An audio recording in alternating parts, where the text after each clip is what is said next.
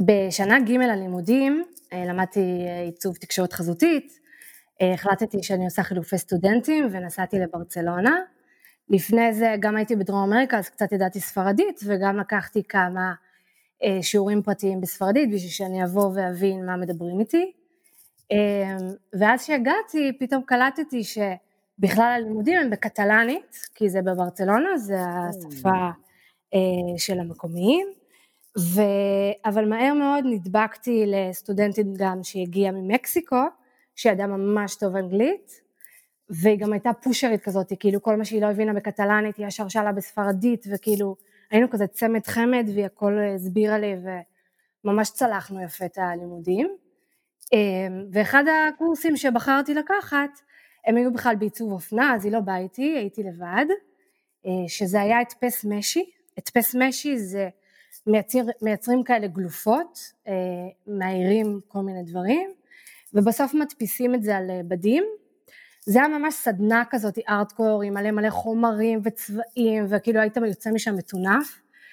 אמ, ובמהלך הסמסטר אז גם המרצה לא ידע אנגלית אה, וגם ניסו כל הזמן כזה להסביר לי, כי שאלתי, אבל לא הייתה תקשורת מדהימה ביני לבין הסטודנטיות, הן היו סופר חמודות, אבל הן היו ביישניות וכזה עוד צעירות, הן היו בנות 18, זה כאילו היה שנה ראשונה בשבילם, ו, והתקשורת התנהלה כזה יותר כזה, ראיתי מה הם עושים, אני מעתיקה מה שהם עושים, מה שאני לא מבינה אני שואלת שאלות, אבל ממש נהניתי מהקורס, כי זה באמת היה ליצור המון המון דברים מעניינים, ואז בסוף הסמסטר, בסוף השנה, יש תערוכת גמר, אה, לא שלנו, אבל של הבוגרים אה, של הבית אה, ספר הזה, והלכתי לתערוכת גמר ולצד כל תערוכה תמיד יש כזה חנות שכל הבוגרים מוכרים את אה, מרכולתם אה, ונכנסתי לחנות ואני פתאום רואה שאני מזהה את כולם, זה בעצם הייתה הכיתה שלי מהדפוס משי וכל אחד מכר את כל האיורים שהוא הכין אה, במהלך הקורס ובעצם אני לא הוזמנתי למסיבה. יואו. יואו. ואני הייתי נורא נורא נבוכה. את ו... כאילו לא הבנת שצריך לעשות את כל הדבר הזה. לא הבנתי שבסוף, בסוף הסמסטר גם מוכרים את כל מה שעשית. אף אחד לא סיפר לי. ולא ידעתי גם לשאול את זה, כמו שאלות אחרות ששאלתי. וגם הרגשתי שגם הם היו נורא נבוכים, כי הם באמת, הן היו נורא חמודות הבנות. והם פשוט כנראה לא ידעו איך להסביר לי את זה. אה, הבנות כך... את מתכוונת המורות? לא, הסטודנטיות. הסטודנטיות. אה, הסטודנטיות. אבל למה זה רלוונטי שהן חמודות? יש לך מורה, לא? נכון. שצריכה להסביר. אבל זה היה מורה שהוא ממש לא ידע אנגלית, ו... וכזה בהתחלה ניסיתי לתקשר איתו בספרדית, וכאילו נורא נמנע ממני, אה, היה לו קשה נראה לי עם כל הסיטואציה. הייתי גם הזרה היחידה, כאילו כל השאר היום מברצלונה, ו... ובעצם הם, הם כל כך הרגישו לא נעים, ואחר כך גם סיפרו לי שבמשך שבועיים לפני המכירה, הן היו מגיעות כל יום לסדנה, הייתה פתוחה וכל החומרים היו חופשי והם כאילו יכלו להשתמש במה שהן רוצות, וממש מכרו שם תיקים וחולצות וכובעים, ו... כן. יעלי, יעלי, תגידי, את חושבת, אה, קודם כל, כולם קוראים לך יעלי, נכון? שאף אחד לא יחשוב נכון. שאני קורא לך בשם, נכון. אה, כאילו, ואנחנו מכירים מהבית, אנחנו מעולם לא דיברנו עד לפני שלוש דקות וארבעים שניות. נכון. אה, אז יעלי פז, נכון. אה, שבעצם מדברת איתנו מתאילנד. נכון, מקופנגן. נכון? מקופנגן. אלוהים, יעלי גרה בקופנגן, עדיין מעצבת. אני כרגע גרה בקופנגן. כרגע גרה בקופנגן, אנחנו לא יודעים מתי תגורי מחר ומתי אתמול, כי את כזו מטורפת. סתם, כי את, אה, מה שאנחנו קוראים נוודת דיגיטלית, נכון? כן. דיגיטל uh, נומד, זה אומר שאת עובדת מאיפה שבא לך, ויש לך גם בן זוג ויש לך גם ילד בן שנה ושמונה. נכון. אז שלא תדמיינו צעירה פוחזת שנוסעת לאיפה שבא לה כי בא לה, יש לך אתגרים, אז אני אשמח לשמוע על הטירוף שהיה לך עם הקריירה בארץ, ואיך החלטתם לעבור, ואיך עשיתם את זה עם בעל וילד, ויהיו לי מלא שאלות, את תספרי לי הכל? בטח. בשמחה. מדהים, מדהים. אז נתחיל ממש בעוד שנייה.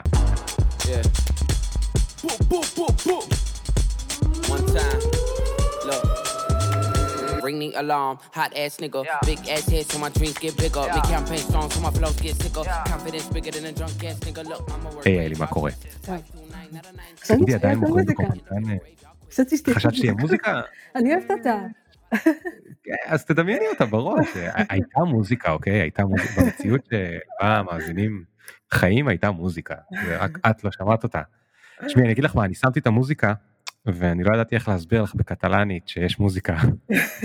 שמתי לך אותה מאחורי הגב. תגידי, את לא אמרת איך את התייחסת לזה, כאילו מעבר לבאסה, את לקחת את זה כאילו קשה, או שהיית כזה, טוב, לא נורא. אמ, אני חושבת שבאופי שלי אני בן אדם די קליל, וגם הזיכרון שלי הוא די קצר.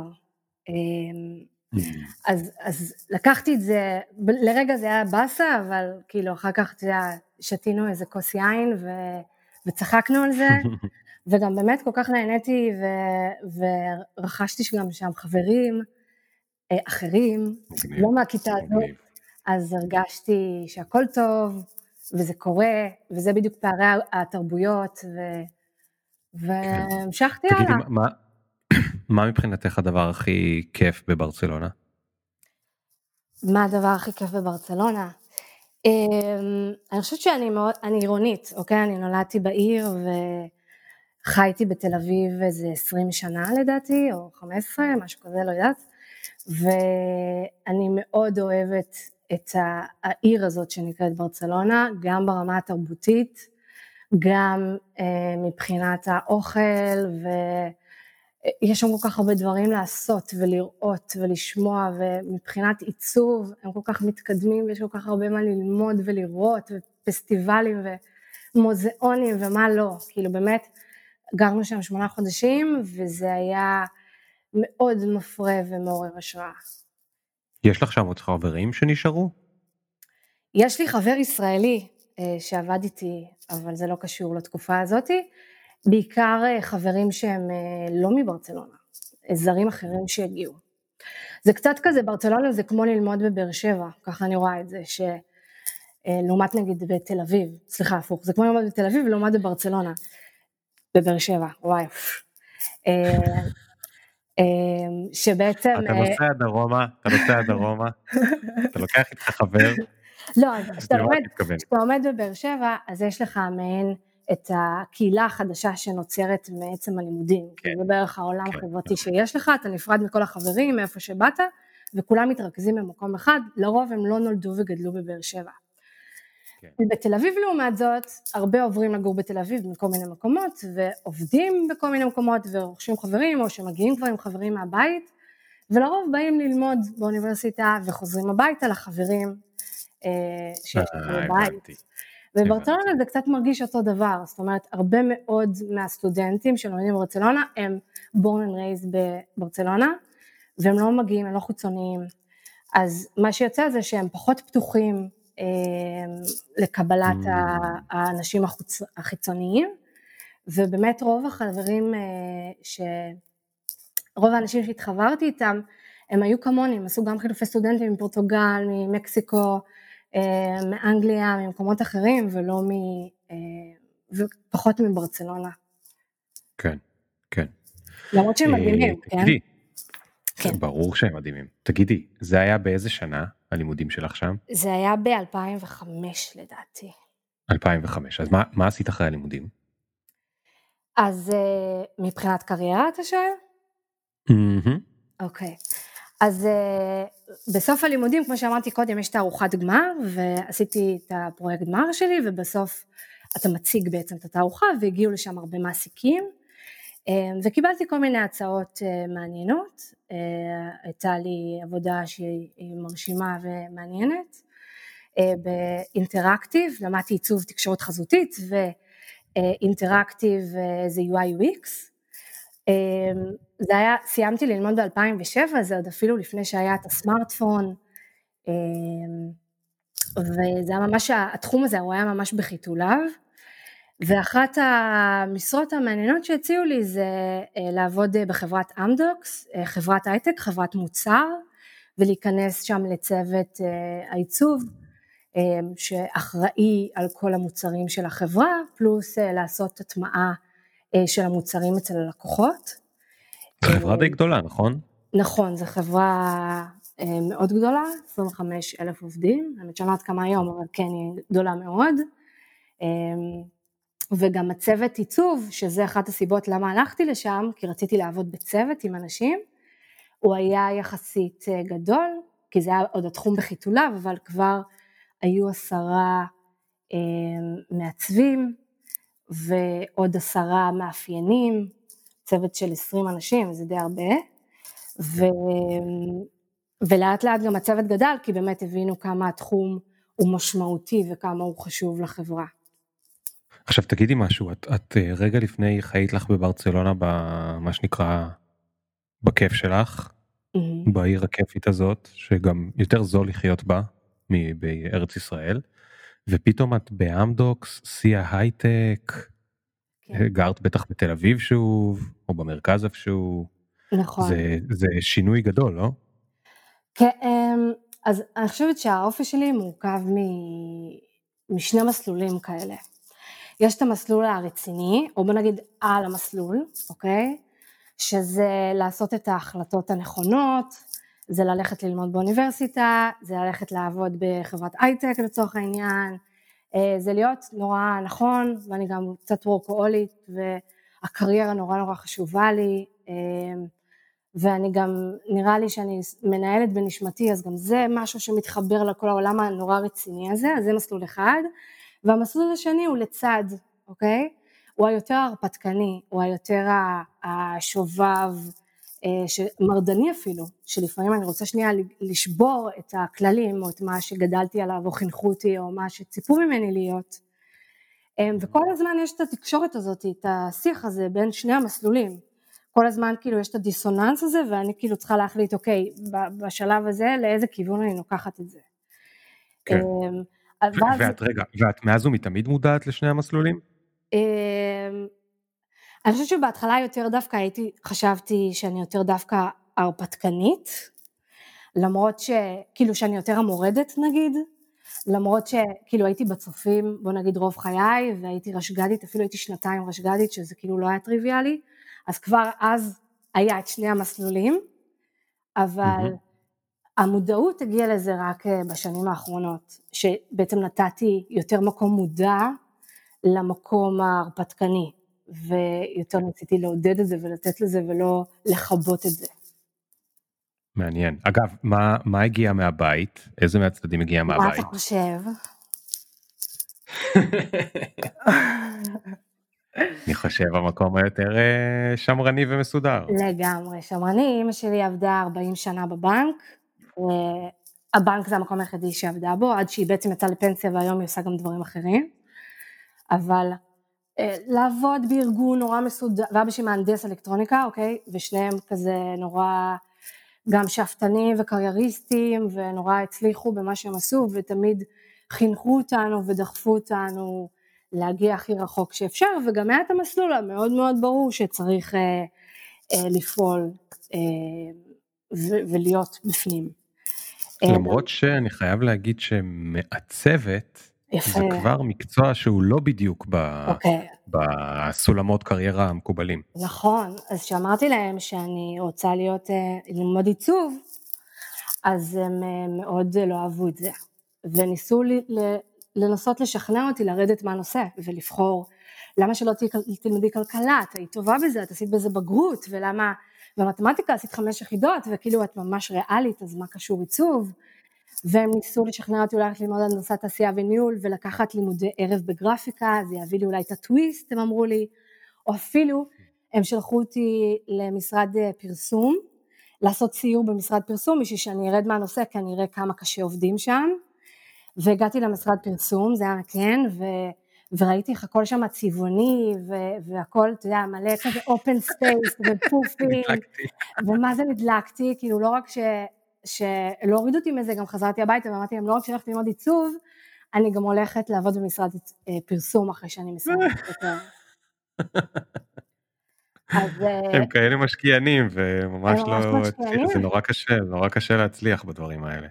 הם כן, נורא דואגים לי, זה באמת בא ממקום טוב שהם רוצים שהם מאמינים בי והם רואים את הפוטנציאל והם רוצים שאני באמת אגיע רחוק ו, וזה לא בהכרח לפי המוסכמות או לפי על מה שהם גדלו ומאמינים. אבל הם משתנים, הם משתנים לאט לאט, נכון. הם, הם מבינים אוקיי, אז, אז, אז רגע, אז, אז, אז בוא נחזור למקום. כן. התחלת לעבוד באמדוקס, הם בטח היו מרוצים. עפו. זה באמת היה פעם ראשונה, שאני זוכרת שזה הדבר הראשון שעשיתי, כאילו, זה להתקשר לאמא שלי ולהגיד, את לא מאמינה? כאילו, חתמתי.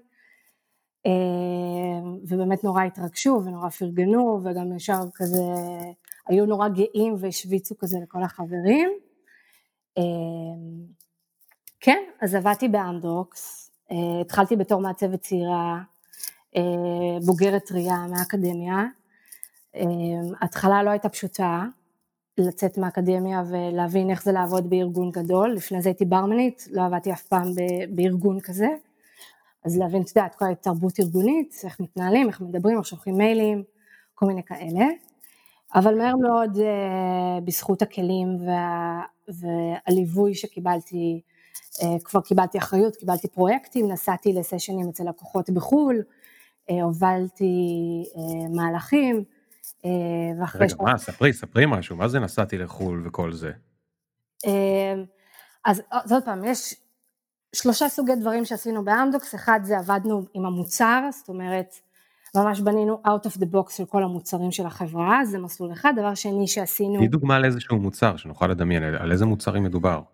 מה הם עושים שם באמדוקס? אמדוקס אה, מתעסקת בבילינג, ככה התחילה לפחות, והחברות, אה, הלקוחות של אמדוקס זה חברות טלקו אה, וכבלים בעולם, שבעצם איך בא לידי ביטוי העיצוב או חוויית המשתמש, אז אני אתן לך דוגמה, נגיד חברות טלקו בארץ, אז זה יכול להיות לך פרטנר, או אה, גולן טלקום, או כל מיני כאלה, כן. אז נגיד יכול להיות להם אפליקציה, או יכול אפילו להיות אתר, שבהתחלה יהיה אתר מרקטיאלי שיציג לך את כל התוכניות של הצטרפות, אה, נגיד בתור בן אדם פרטי, וגם אתה יכול להפוך להיות לקוח, ואז אתה עושה sign in ואתה רואה את החשבון שלך, כמה דיברת בחודש האחרון, כמה עלה, אתה יכול להוריד חשבונית, אתה יכול אה, אה, לראות כל מיני כזה דשבורדים גרפיים שיראו לך כאילו את המצב שלך, זה הטריוויאלי, בסדר? האתר שלהם okay. או אוקיי. האפליקציה. עכשיו את כל, את כל זה רואים באיזשהו אתר בווב ואתם בצוות שלכם מאפיינים את חוויית השימוש ומעצבים אותה, נכון? נכון,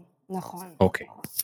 אוקיי. אז, אז בעצם, אז אמרנו, יש את ה-out of the box, את המוצרים עצמם, יש, אה, זה white labels כזה, ויש את המסלול השני, זה עכשיו לנסוע ללקוח, ואו להמציא, ממש יש מאין ליצור לו את הפתרון שהוא צריך, או לקחת איזשהו out of the box של איזשהו מוצר ולהטמיע אצלו גם ברמת הברנד וגם ברמת הפונקציונליות שצריך, כי יכול להיות חברה שהיא כמו גולן שיש לה אה, כזה unlimited, אוקיי? ויכול להיות חברה שדווקא אתה משלם לפי voice ולפי messages ו-data וכל הדברים האלה, אז לכל אחד יש את הצרכים האחרים.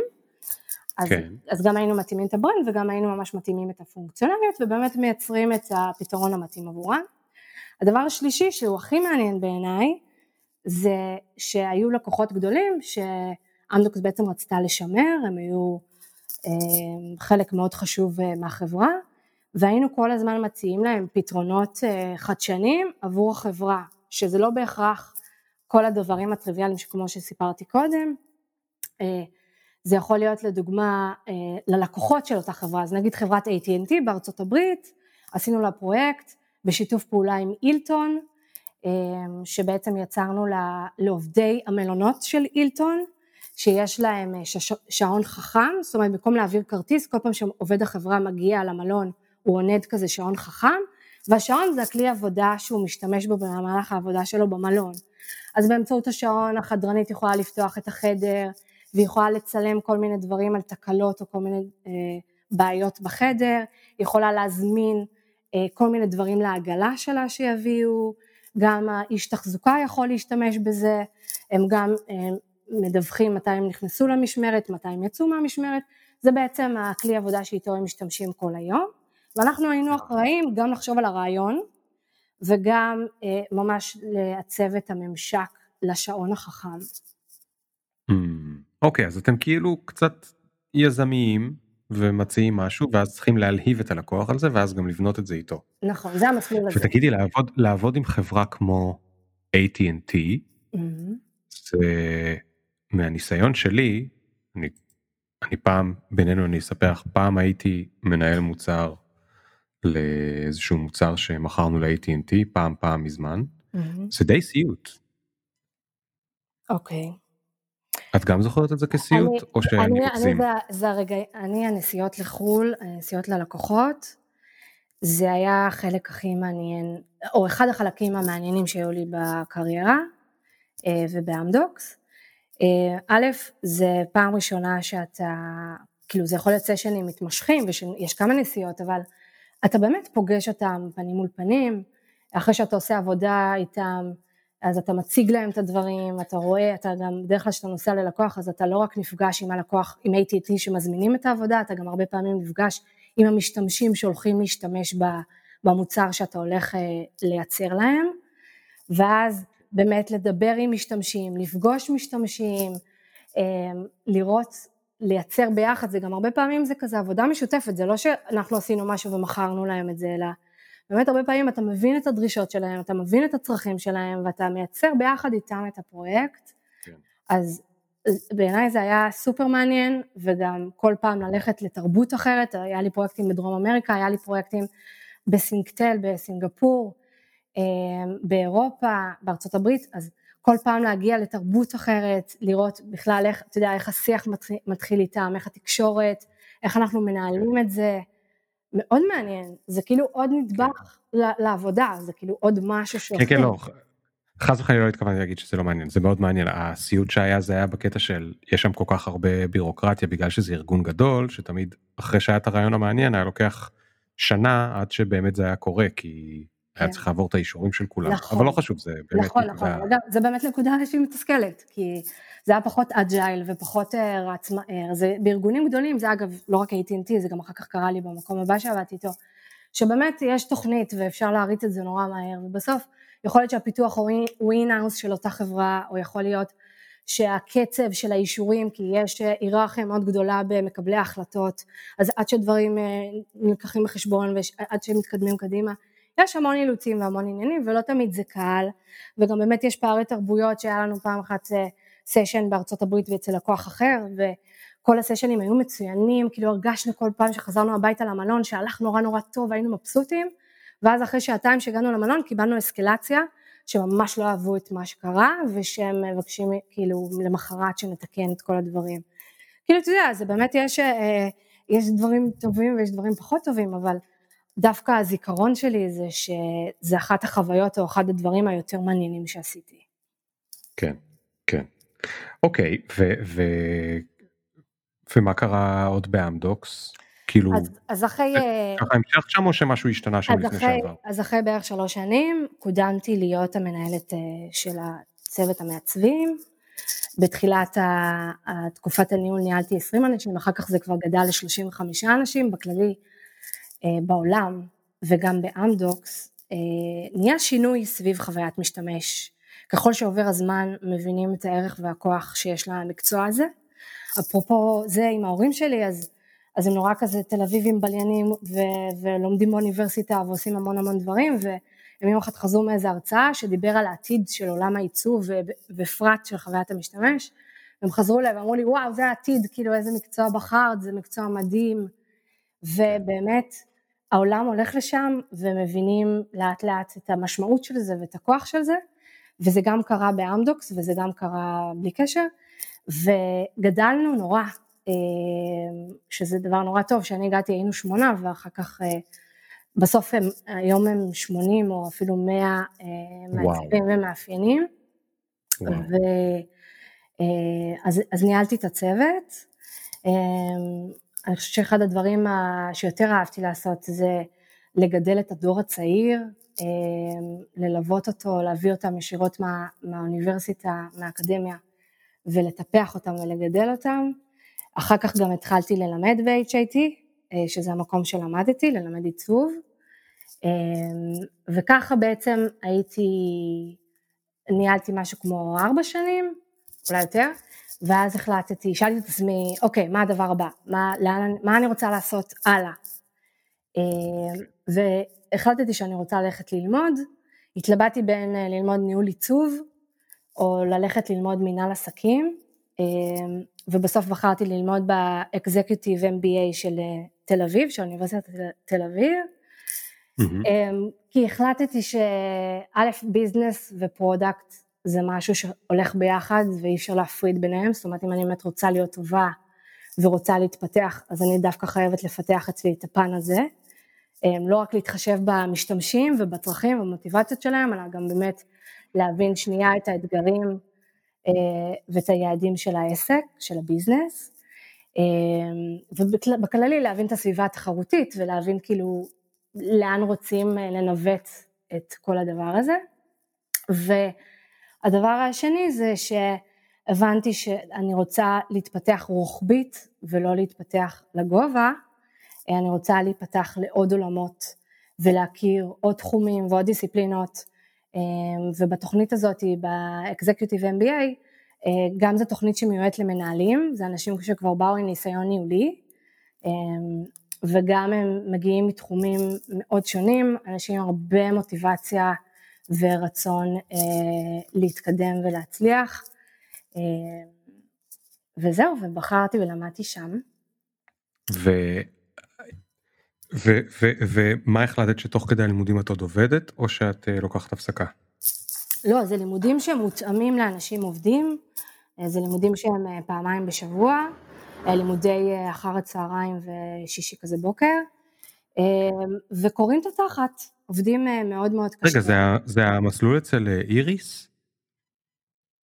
או שיש, זה מסלול עם יזמות, או לא, שזה לא קשור? לא, לא, לא, זה לא מסלול עם יזמות. אוקיי. זה אקזקיוטיב, קוראים לזה אקזקיוטיב MBA. ו... מה הדבר הכי מדהים שלמדת שם?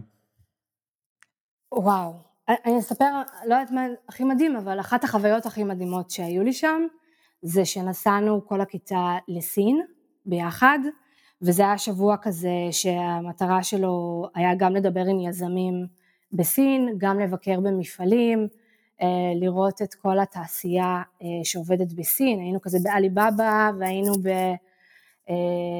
ב-GM, אה, במפעל מכוניות, ודיברנו עם המון יזמים, וזו הייתה חוויה, הייתי כבר לפני זה בסין, וראיתי את סין ממש מעיניים אחרות, וזה היה באמת אה, חוויה שאני לא אשכח, אה, גם לימודית אה, וגם תרבותית מאוד מאוד מעניינת.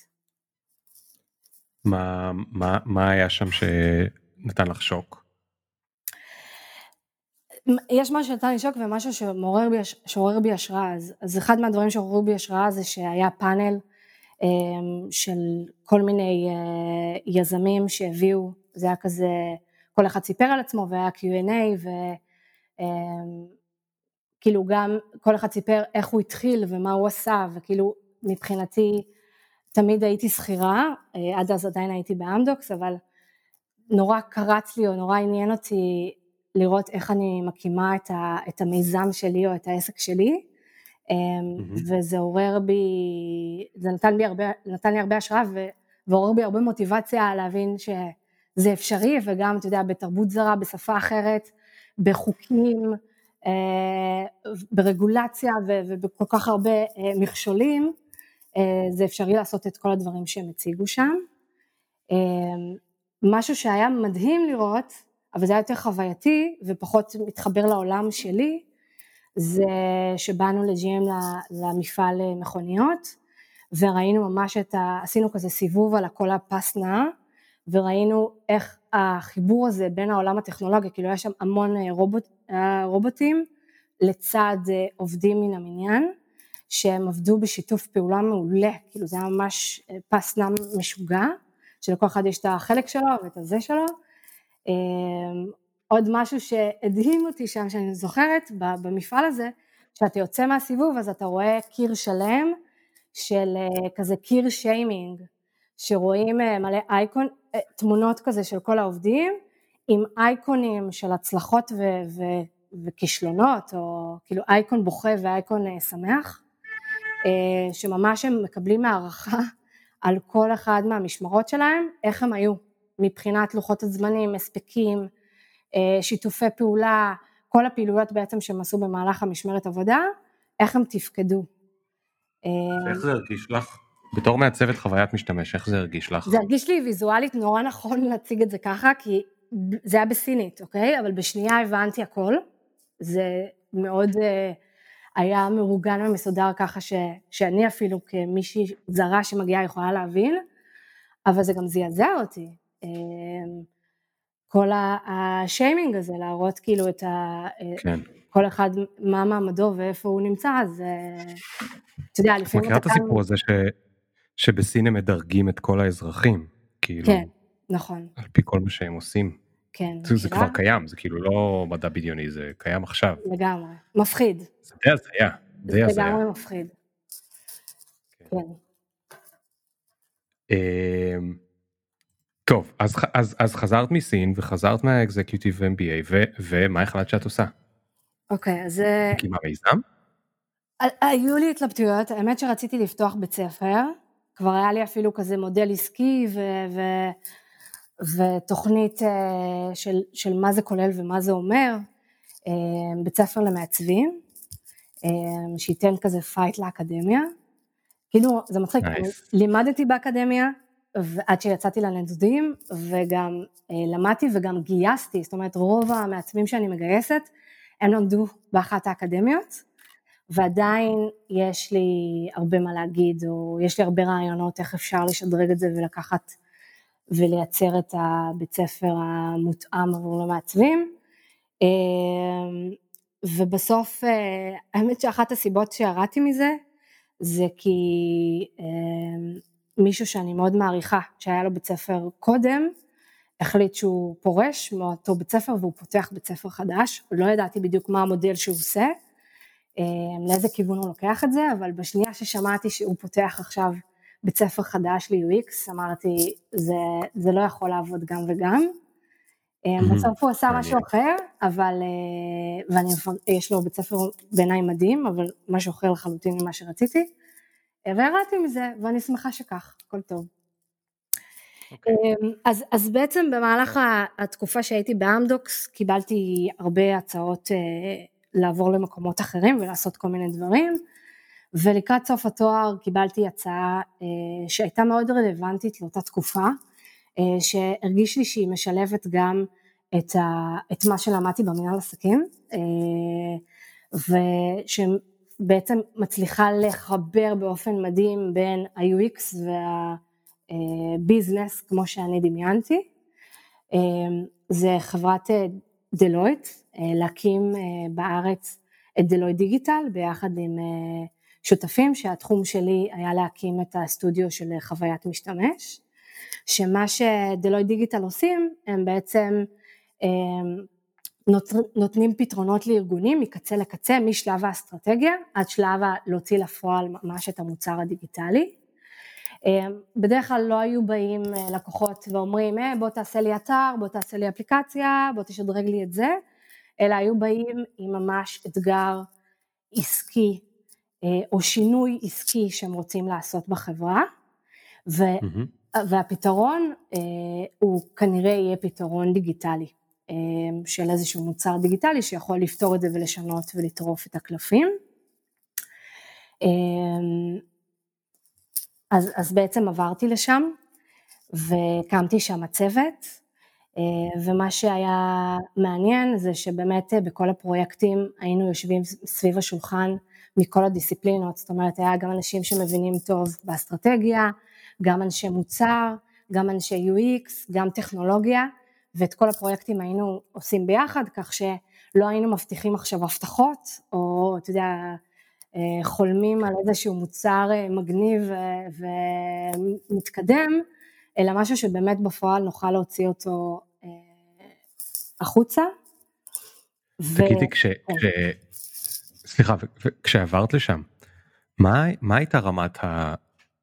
נקרא לזה ערך העצמי שהיה לך? זאת אומרת, הגעת לשם ואמרת, קלי קלות אני יודעת בדיוק מה צריך, או הגעת לשם ואמרת, אימא'לה אין לי מושג למה הם בחרו בי, אז אה, יחסית נוטה לכיוון הקלה קלות. אה, לא קלה קלות כי, כי עדיין הרגשתי שזה אתגר, כאילו זה משהו שהוא, אה, החלטתי לעשות את השינוי בשביל באמת לעשות משהו חדש, ועד היום אני קודמתי להיות המנהלת של הצוות, אבל לא הקמתי את הצוות בעצמי, אז מבחינתי עכשיו לקדם צוות זה משהו שהיה חדש לי, ועכשיו פתאום ללכת ללקוחות ולמכור, מה שלא עשיתי את זה קודם, כי באמדוקס היה ממש אה, אה, קבוצה שלמה מן הסתם של אנשי מכירות, אז פה הייתי ממש גם ב front ומוכרת אה, פרויקטים לחברה, וגם מתעסקת הרבה ב business והרבה ב product, מה שבעבר באמדוקס פחות עשיתי, אז כן נגעתי בהמון המון דברים חדשים, אבל הרגיש לי שאני נורא מוכנה, זאת אומרת,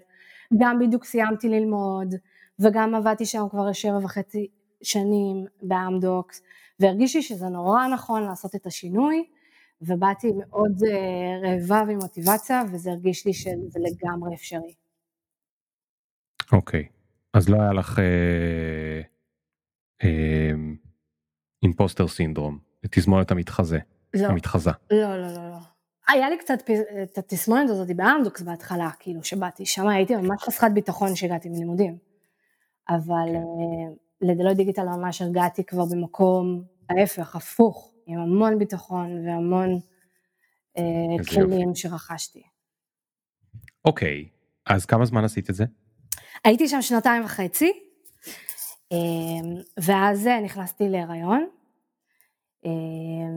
וההיריון קצת גרם לי לעשות סוג של חשבון נפש, אני מניחה שזה קורה להרבה נשים שיוצאות לחופשת לידה, או שהן בתקופת ההיריון, זה כזה קצת כמו לפני שאתה, יש לך יום הולדת, ואתה חושב כזה, מה עשית, איפה אתה נמצא, איפה אתה עומד, מה בא לך לעשות, וכאילו בתקופה הזאת של ההיריון, נראה לי שקצת נתתי, אתה זוכר שאמרתי שאני, האופי שלי מתחלק לשני מסלולים, אז נראה לי קצת יותר נתתי מקום למסלול ההרפתקני, לפחות בתפיסה או במחשבה.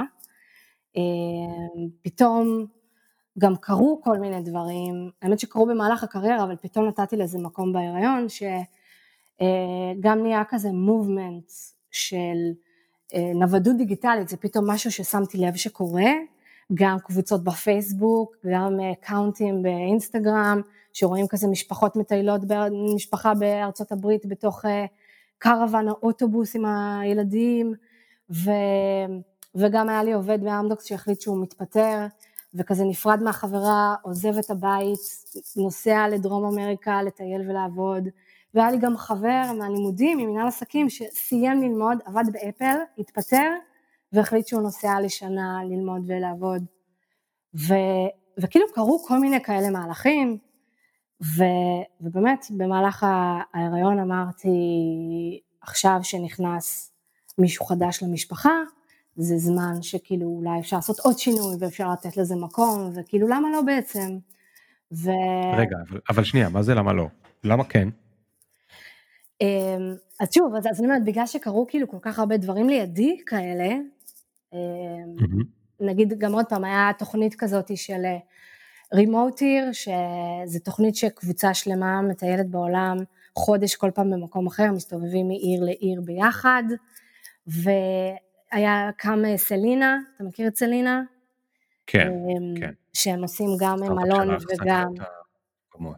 כן, גם מלון וגם קו-וורק במקביל. אבל, אבל אני רוצה להגיד לך משהו, זה כמו שכשאני יום אחד הייתי, יום אחד, לא כזה מזמן, הייתי מוכן לילדים, אז פתאום לכולם מסביבי היו ילדים, ו- ו- והכל מסביבי היה נראה קשור לילדים. אבל רגע לפני זה לא היה. אז יכול להיות ש... היה איזשהו מומנטום בעולם, אבל אני שואל אותך, יעלי, כאילו, מה, למ, איך זה שאת התחלת לראות את כל הדברים שקורים מסביב? כי רובנו, שנשארנו בארץ, לא ראינו הרבה מהדברים האלה שקורים מסביב. זאת אומרת, זה לא עבר לנו ברדאר, כי, כי לא עברנו איזשהו תהליך שעברת. כן. אני מניחה שזה התפתח שנים, וגם אפילו להיכנס להיריון, זו הייתה החלטה שדחינו אותה הרבה זמן. שהחלטנו כזה להשקיע בקריירה ו, ולהשקיע בחיים, אתה יודע, ליהנות מהחיים ולעשות מה שבא לנו, וכאילו, ויכול להיות שמשהו בהיריון הזה, פתאום אמרתי, וואלה, אנחנו בהיריון וזה אפשרי וזה סבבה, כן, אפילו עוד לא ילדתי, אבל הנה, כאילו זה קורה, כן? זה כבר קורה, אז למה לא לתת לעוד חלומות או לעוד דברים שכאילו פחדתי מהם או שלא ידעתי איך אני עושה אותם, למה לא לתת להם לצאת לאור ולהתגשם? כי זה משהו שכאילו... זאת אומרת זה כבר היה חלום קודם? כן, זה כבר שנים היה. אני אומרת, כאילו נגיד, העובד שהתפטר, אז הוא לא התפטר בו בזמן שהייתי בהיריון, זה היה שלוש שנים לפני זה, שעבדתי באמדוקס. או נגיד. אוקיי. כאילו הקולגה, אז הוא, הוא בדיוק כשהוא סיים ללמוד, זה היה שנתיים לפני, כאילו זה כזה בהדרגה.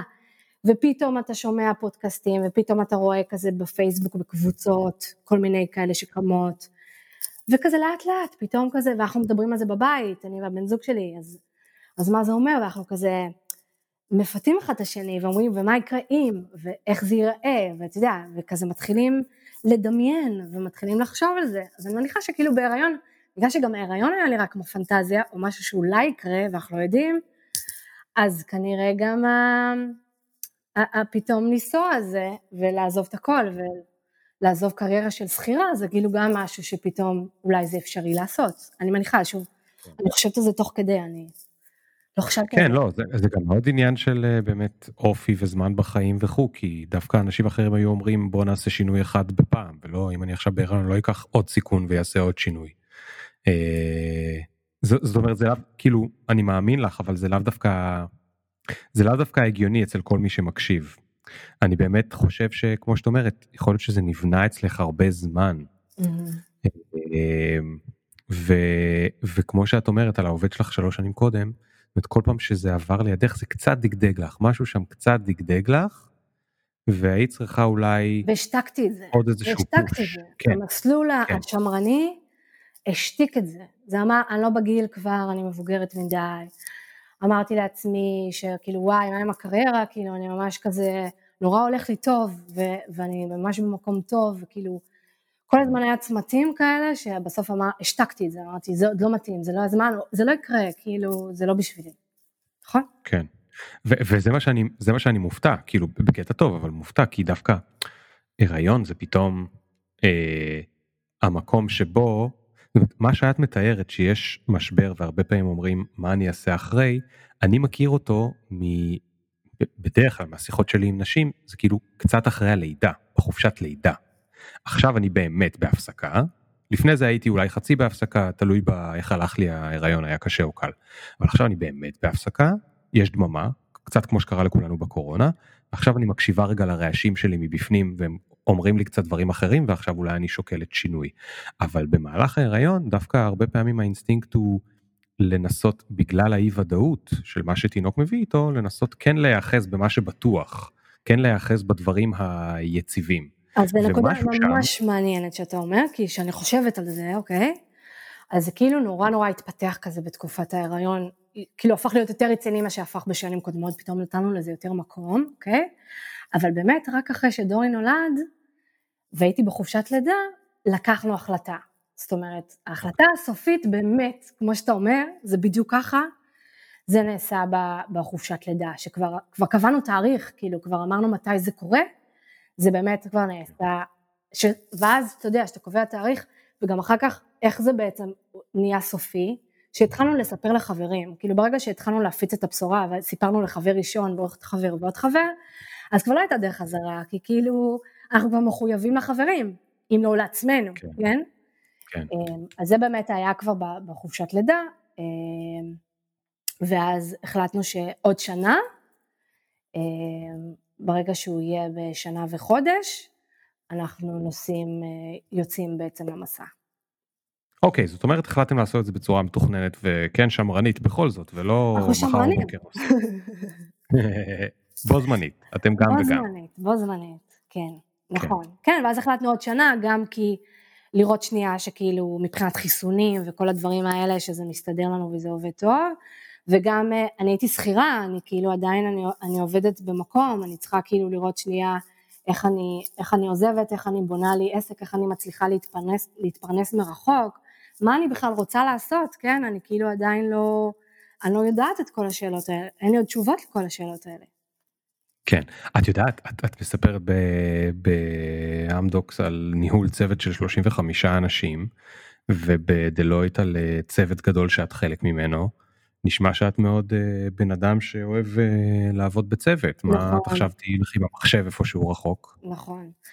אז זה באמת הייתה דילמה, וזה באמת כנראה הדברים שעד אותו נקודה מנעו ממני לעשות את זה, כי אני ידעתי שאני אוהבת אנשים, שזה הדבר הכי חשוב לי, אני פחות סוליסטית עכשיו לשבת מול המחשב, שאני אוהבת ללוות אנשים, להיות מנטורית שלהם, לגדל אותם, לטפח אותם, לימדתי באקדמיה, זה מה שעושה לי טוב, אוקיי, היום אני, אני התפטרתי מחולון, אני כבר לא מלמדת שם יותר, אולי עכשיו אני אחזור עם הזום, אבל בגדול אני, אני לא מלמדת שם יותר, ו, והדבר השלישי זה אמ, שאני באמת רוצה להוביל מהלכים של פרודקטים גדולים, כאילו אני רוצה להיות מעורבת עכשיו בדברים גדולים, לא עכשיו לעשות את זה דברים קטנים אה, מבחינת מוצרים. ו, ובאמת שאלתי את עצמי איך אני עושה את זה, איך אני עושה את זה מרחוק. ותוך כדי חופשת לידה אני חושבת איך, אה, מה אני עושה וחיפשתי הזדמנויות.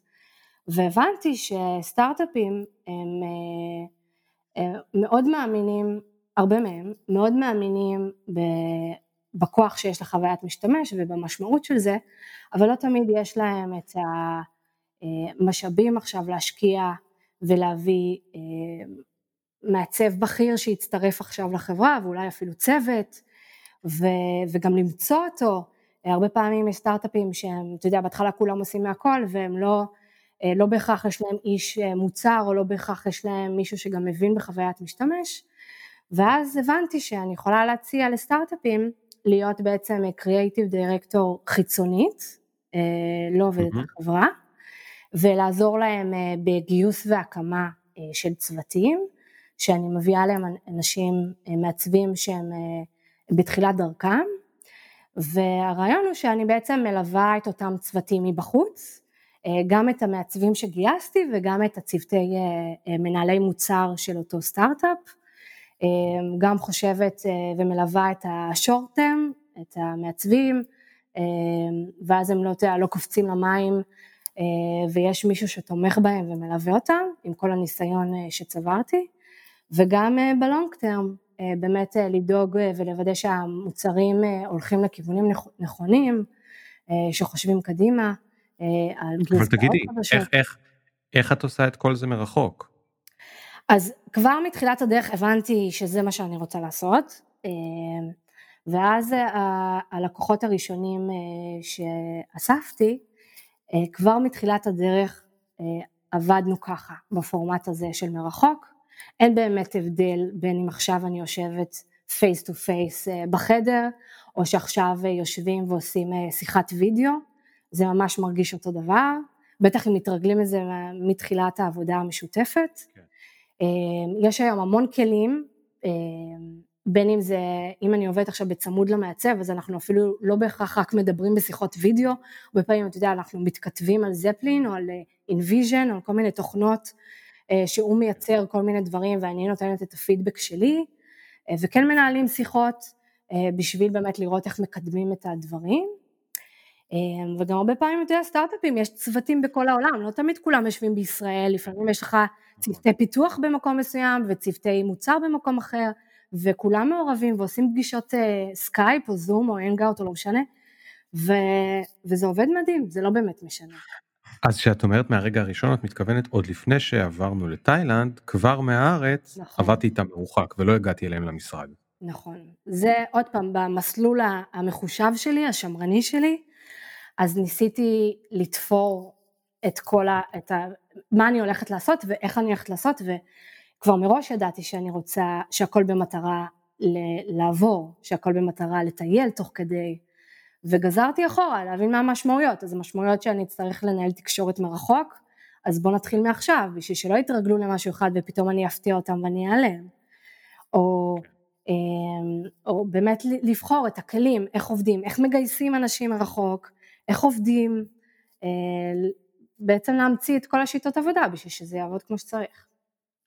ותגידי, היו לך, אה, היו לך לפעמים תחושות, קרה לך שכאילו באים איתך, הרבה פעמים הרי את בטח עבדת לא עם מישהו אחד אלא עם כמה אנשים, זה יכול להיות עם השותפים או נכון. החבר'ה של הפיתוח וזה. והם אולי כן עבדו באיזשהו משרד והאם קרה לך שאת כאילו באה לפגישה ואת מרגישה שכאילו פספסת משהו שאולי היה בארוחת צהריים, או ב... הם דיברו על זה בלעדייך, או רגע לפני השיחה, כאילו... זה קורה, אבל uh, אני מרגישה כאילו, או שתוך כדי יש לי את החבר הטלפוני, את החבר הוואטסאפי, שאני יכולה רגע mm-hmm. לשלוח לו כזה הודעה ולשאול כזה, רגע, מה, מה קרה פה כרגע? בוא תשלים לי את החוסרים. אמ, או שכזה, אתה יודע, אה, לרגע שותקים, שנייה מבינים כזה בין השורות אה, מה קורה, מה נאמר, או אפילו אני שואלת במידה וזה מספיק רלוונטי שאני אעצור עכשיו את הדברים ואעלה אותם אה, מול כולם. אמ, זה קורה וזה, וזה דינמי וזה סבבה וכאילו אני מרגישה גם מספיק ביטחון במקום שלי ו, ושזה בסדר ויש שיח וכאילו הם מקבלים וכולם גם נורא מפרגנים כאילו כולם ברגע שאני מספרת להם איפה אני ומה אני הם כזה וואו איזה כיף יואו איזה איך את כאילו הם, יש מלא פרגון לא, לא, עוד לא קיבלתי אמ, כן. תגובות אחרות. אני אגיד לך אבל למה שאלתי את זה, כי בעצם בגלל שאת מביאה איתך ניסיון של לא מעט שנים, mm-hmm. את כבר יש לך את ה... גם כן היית בעצמך בכל מיני מקומות, mm-hmm. וגם יש לך אולי את האינטליגנציה הרגשית שהתפתחה, כי אולי יש לך אינטליגנציה רגשית מהבית, אבל אולי גם שהתפתחה בקשר לעבודה של המעצב ביחס לצוותי הפיתוח והמוצר, זאת אומרת לא משנה עכשיו איזה מעצב, זה יכול להיות כל עובד שמקשיב לנו. ביחס לצוותים אחרים בחברה שעובדים איתו, ואז את יודעת כבר בראש להשלים כנראה מי נגד מי או איפה אני מפספסת. ו, ואז השאלה שלי היא האם את חושבת שאם זה היה הדבר הראשון שהיית עושה אחרי שהיית יוצאת מהאקדמיה, אם היית מצליחה לעשות את זה? בחיים לא. ואני התחלתי מהסוף, בחיים לא הייתי מצליחה. אני חושבת ששני הארגונים, הארגונים שגדלתי בהם, שזה גם אה, אמדוקס וגם דלויט, זה ארגונים אה, שמאוד חזקים בתרבות ארגונית ובפוליטיקה ארגונית, זה משהו שלא הגעתי איתו, אינטליגנציה רגשית זה משהו אחד, בנוסף לזה גם צריך להכיר שנייה את הפוליטיקה הארגונית ואיך זה עובד, ורכשתי את הכלים האלה בארגונים שגדלתי בהם, ואני מרגישה היום המון ביטחון, שאני יודעת גם איך להוביל שיחות, גם איך, איך לנהל אותן, וגם מתי לשתוק ומתי לפתור את הדברים אחר כך, אם זה באמצעות אה, שיחות פרטניות או אם זה באמצעות מיילים, אמ, ויש כאילו הרבה דרכים והרבה טכניקות שבאמת למדתי במהלך השנים של איך להתמודד בכל מיני סיטואציות כאלה, כי זה באמת סיטואציות מורכבות שגם צריך אינטליגנציה רגשית וגם צריך להבין כאילו שיש עוד הרבה רבדים ועוד הרבה עומקים מתחת למה שנאמר כרגע או מתחת למה שנעשה כאן. אמ, אז, אז, אז תגידי אם עכשיו מקשיב מישהו בן 21 ואומר אה זה מגניב למה שאני בכלל לפתח קריירה בישראל אני אסע לתאילנד. אוקיי אז אחד אני חושבת שזה נורא חשוב לעבוד בצוות בתחילת הדרך. אני חושבת שדווקא לבוא לקום, דעה שלי כן, להקים אה, משהו משל עצמך או להיות פרילנסר ולעבוד לבד זה, זה מאוד קשה וזה גם בעיניי פחות מפתח, כי אני למדתי המון, גם מהארגון עצמו, גם מהצוות שעבדתי איתו, גם מהמנהלים שלי, מהקולגות שלי, מכל הסביבה שלי. הם, בעיניי הבית ספר שקיבלתי באמדוקס, ואחר כך גם הבית ספר שקיבלתי בדלויט, זה בית ספר הרבה יותר חזק ממה שקיבלתי באקדמיה. אני חושבת שבנוודות דיגיטלית יש, זה גם בית ספר, זה גם משהו שאתה לומד, אוקיי? אתה לומד אבל דברים אחרים, אתה לומד איך להכיר אנשים חדשים, איך ליצור לך הזדמנויות, איך אה, אה, לעבוד כל פעם ממקום אחר, איך להסתגל, איך לעבור הלאה, אתה לומד כל מיני יכולות ודברים אחרים, אבל מבחינה מקצועית, אה, הצוות הוא סופר חשוב בתחילת הדרך. אז אם אני עכשיו מדברת לבוגר טרי של אקדמיה או אפילו בן אדם שהחליט לא ללמוד באקדמיה והוא ישר רוצה להתחיל לעבוד כי הוא למד באופן עצמאי, אני חושבת שהטיפ הכי טוב שאני יכולה לתת לו זה לך תעבוד במקום שאתה תוכל גם להרוויח וללמוד מהאנשים שמסביבך. כדאי בעיקר שיהיו אנשים מהתחום שלך, אבל לא בהכרח, אתה יכול גם ללמוד ממנהלי מוצר ש... שהם מאוד חזקים ומבינים גם ומעריכים UX, אתה יכול ללמוד מאוד מאחרים, אבל אל תעבוד לבד. אהבתי מאוד. אה, תגידי, כן. אולי תספרי לי משהו מכל הדברים שהרגע סיפרת שלומדים בבית ספר של הנוודות הדיגיטלית. מה, מה קורה? איפה אתם גרים שם בתאילנד? אוקיי, אמ, אנחנו כרגע נמצאים בקופנגן, אנחנו תכננו לעבור מפה, לא תכננו, אנחנו בקופנגן כבר חמישה חודשים, לא תכננו להישאר כל כך הרבה זמן, אבל הקורונה תפסה אותנו, אבל Mm. תפסה אותנו בגן עדן, אז לא אכפת לנו. אמ, אנחנו, דורי, הבן שלנו, כרגע נמצא פה בגן, אה, הוא נמצא פה בגן אה, של העולם החדש, זה גן אה, מגניב, שאתה יכול לשים אותו באיזה שעה שאתה רוצה ולקחת אותו באיזה שעה שאתה רוצה, וזה גם גן שעובד 24/7, הוא יכול להישאר לישון אם רוצים. וואו, מה זה? לא, זה חלום, זה באמת חלום. אפשר לעשות פרק עם דורי? שיספר לי כאילו על הגן הזה? אפשר, אני אשאל אותו. אמ, אז, אה, אז בעצם, אה, ויש הפרשי שעות, רוב הלקוחות שלנו הם בארץ, אז יש הפרשי שעות בין אה, תאילנד לישראל. רגע, מה זה שלנו? מה זה שלנו? הלקוחות שלי והלקוחות של הבן זוג שלי, יש לנו, כל אחד יש לו את העסק שלו. אוקיי, במה הוא עוסק? רק במילה? הוא, יש לו סוכנות לשיווק דיגיטלי ויש לו גם אה, יזמויות משל עצמו. אוקיי, מגניב. אז הלקוחות שלכם בשעות אחרות, נכון? נכון, אז יש ארבע שעות, אז מה שעוזר לנו שאנחנו בעצם יכולים להתניע את היום מאוחר. אז מה שקורה זה בבוקר אנחנו מבלים עם דורי ואנחנו עושים כזה ספורט כל בוקר ומתניעים כזה לאט את היום אה, ואז אנחנו שמים אותו בגן והולכים למרחב עבודה, ל-co-work, יש בקופנגן הרבה אפשרויות, יש הרבה אה, מקומות שאפשר לעבוד מהם, הם מגיעים כזה לאזור העבודה נגיד ב-11 בבוקר כזה, ואז עדיין עוד לא כל כך מתעוררים, יש, ה, יש לי את הלקוחות שמתעוררים מוקדם, אז אני יודעת שאיתם אני מבצ... עושה את השיחות כזה מוקדם, אבל אה, זה אחלה זמן שנייה להתרכז, לעשות, לסדר, לארגן את היום, להבין מה אני צריכה לעשות, לקרוא את כל המיילים, אתה יודע, כזה, לעשות את הדברים שאני עושה עם עצמי, ואז אחרי ארוחת צהריים זה כזה, יש לי session-ים בדרך כלל ברצף של פגישות, אה, או שזה brainstorming, או שזה אחד על אחד עם מעצבים, או שזה עכשיו אה, פגישות של product, כל פעם זה פגישות אחרות, זה כזה back to back. אמ, ואז אם זה יום שהוא יחסית רגוע, אז אנחנו מסיימים בסביבות כזה חמש וחצי שש, הולכים כזה לעשות דרינק בשקיעה, ואם זה יום שיש בו הרבה פגישות, אז אנחנו מסיימים בשמונה, ואז אנחנו לוקחים את דורי מהגן. אז מה שמגניב בגן, אני חוזרת אליו, זה שגם הוא גמיש כאילו בשעות, אבל גם הוא לפי השעות שלנו נוח לשים אותו, זאת אומרת הוא הולך לישון מאוחר, והוא קם מאוחר, ו... וכאילו החיים שלנו הם לפי מה שלנו נוח, גם לנו וגם לו, לדורי, אה, ופחות אנחנו, אתה יודע, לפי מה שנהוג או מה ש... שככה עובד. כן, זה קצת מעצבן לשמוע. מה, מתי הוא הולך לישון? סליחה. מעצבן בקטע של קנאות. עשר וחצי, אחת? עשרה, בן כמה הוא? שנה ושמונה, אבל הוא קם מאוחר, יואו. קם מאוחר, לא, לא, הוא קם רגע, רגע, בתשע, רגע. הוא קם בסביבות את תשע. לא צריכה את לא צריכה להגן, אה, את תהיי גאה בזה. לא, קחי אני את זה גאה עד בזה. הסוף. אבל אבל בוא נגיד את זה עוד פעם בקול רם. הוא עוד לא בן שנתיים, הוא הולך לישון ב-10 וחצי 11, והוא קם ב-9. תשע, תשע, היום הוא קם נגיד ברבע לעשר. מדהים. מדהים. אצלו נגיד, אתם כאילו, הולכים לישון? יכול להיות ג'טלג שאנחנו רק נחתנו, אז אצלו הג'טלג הוא כאילו עדיין, אה, הוא לא עדיין. מתפקד בשעון עשרה. סליחה, מתי אתם הולכים לישון? אנחנו הולכים לישון בשתיים, שלוש.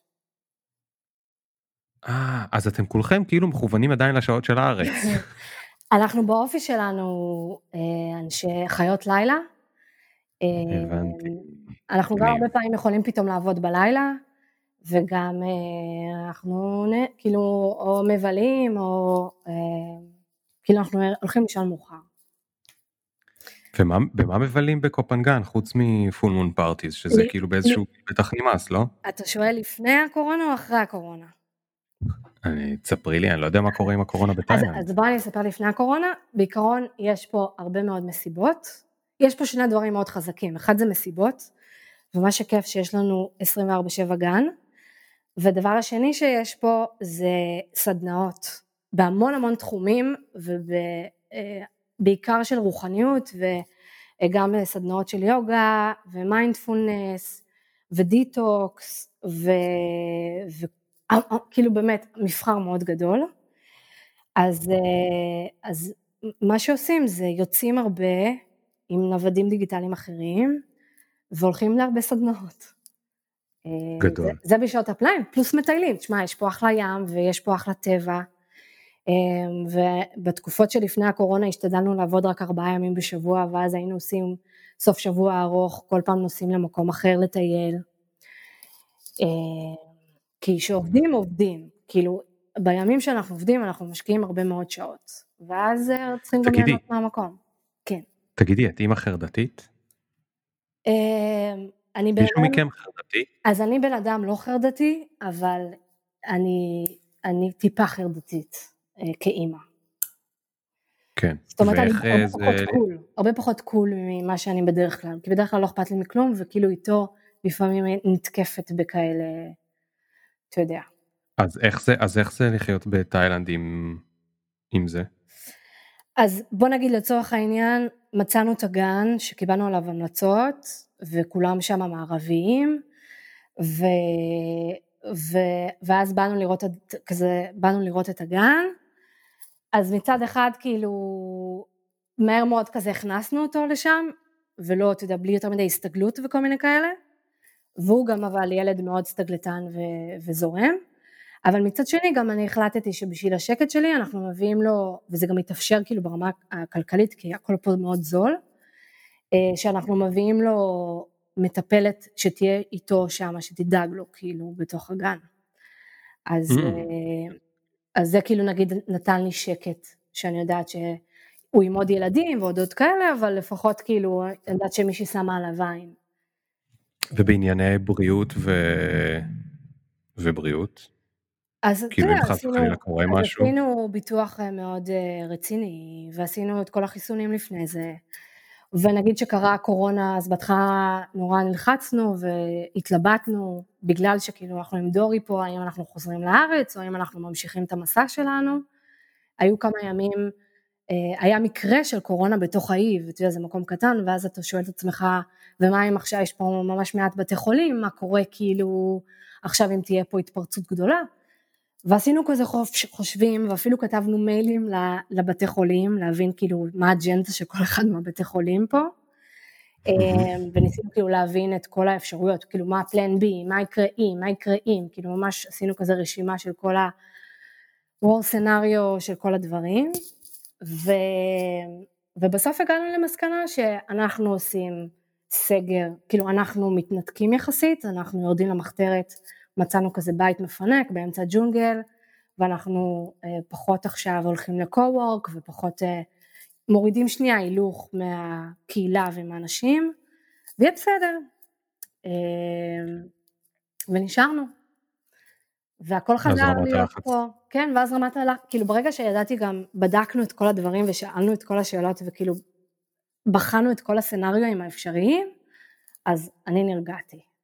ואז החלטנו. ולחצו עליכם מהארץ להתנהג ברור, אחרת? ברור, היו בטוחים שאנחנו חוזרים. אמ, בוא נגיד שאנחנו שמענו מהם הכי הרבה, דיברנו איתם בערך כל יום או כמה פעמים ביום בתקופה הזאתי. אה, כל פעם נתנו לנו דיווחים מהארץ, גם בארץ הכל נורא נורא מלחיץ, כאילו בארץ אתה רק מקשיב לחדשות וכל הזמן זה מרגיש גם הרבה פעמים שזה הרבה יותר היסטרי אולי ממה שהמצב באמת, ופה הכל הרבה יותר רגוע, אז כל הזמן היינו מקבלים את ההיסטריה מהארץ, אז גם, אני לא, כאילו, אני בטוחה שגם היו השפעות, זאת אומרת, מכל השיחות שעשינו, גם מחברים וגם ממשפחות שבואו נחזור, אז, אז אני בטוחה שגם זה קצת השפיע עלינו בהתלבטות הזאת, האם אה, להישאר או לחזור, אה, אבל בסוף לקחנו קרה לכם מקרה שבו, קרה לכם מקרה שבו היית בלחץ אמיתי, זאת אומרת ממש בהתקף של oh my god, oh אני לא מאמינה מה אני עושה פה, אני חייבת לעוף, אני, אני לא מרגישה בטוחה פה? לא, לא קרה לי, אה, וטפו טפו טפו, מקווה גם שלא, יקרה, אני חושבת שכרגע אה, למעט אה, תקופה שהיינו בסינגפור, אנחנו רק עברנו ממקומות מסוימים בתאילנד מתחילת המסע, עוד לא הספקנו, אין לנו המון רעיונות בראש לטייל בכל המזרח, לפחות בתקופה הראשונה של המסע הזה, אבל הספקנו רק לזוז ליעדים שונים בתוך תאילנד, ובתאילנד נורא נורא נוח, מרגיש פה נורא בטוח, אנחנו, הדלת שלנו בבית היא פתוחה כאילו כל הזמן, והתאילנדים הם סופר סופר נחמדים, וגם מאוד אוהבים ילדים, שאת זה לא ידעתי לפני זה. ו, ויש פה תחושת ביטחון מאוד מאוד גדולה. אז אה, לא, לא הרגשנו גם, כל הזמן יש אנשים סביבנו, זאת אומרת, יש גם בקופנגן, יש המון ישראלים, יש קהילה גם של נוודים מאוד גדולה וגם של מקומיים שעוטפת אותנו, וגם אה, יש המון עבדים דיגיטליים ממקומות אחרים בעולם, ואנחנו כל הזמן מוקפים באנשים, אז אנחנו מרגישים את הביטחון, אנחנו מרגישים שאם משהו יקרה אז תמיד יהיו מי ש... יהיו אלה שיבואו ויעזרו לנו, או שיהיה בסדר, זאת אומרת, אה, כן. אתה מרגיש מאוד מוגן מכל הבחינות. כן. אה, תגידי, ומבחינת הקריירה, את, אה, יש לך מחשבות על האם זה, כאילו, האם מה שקורה עכשיו, את מסווגת אותו בתור התפתחות, השהיה או האטה, אם היית חייבת? זו שאלה מעניינת. אמ, אני חושבת ש... שעכשיו ההתפתחות שלי היא אחרת. ההתפתחות שלי היא אמ, בלנהל את זה, בלהשיג לקוחות או בלשמר לקוחות, בלגדול, בלבחור, בלהחליט מהם הפרויקטים שאני רוצה לעשות ומהם הפרויקטים שאני לא רוצה לעשות, בלעשות דברים טיפה אחרת שאולי לפני זה לא עשיתי או שעשיתי אותם עבור מישהו אחר ופתאום עכשיו אני עושה אותם בשביל עצמי.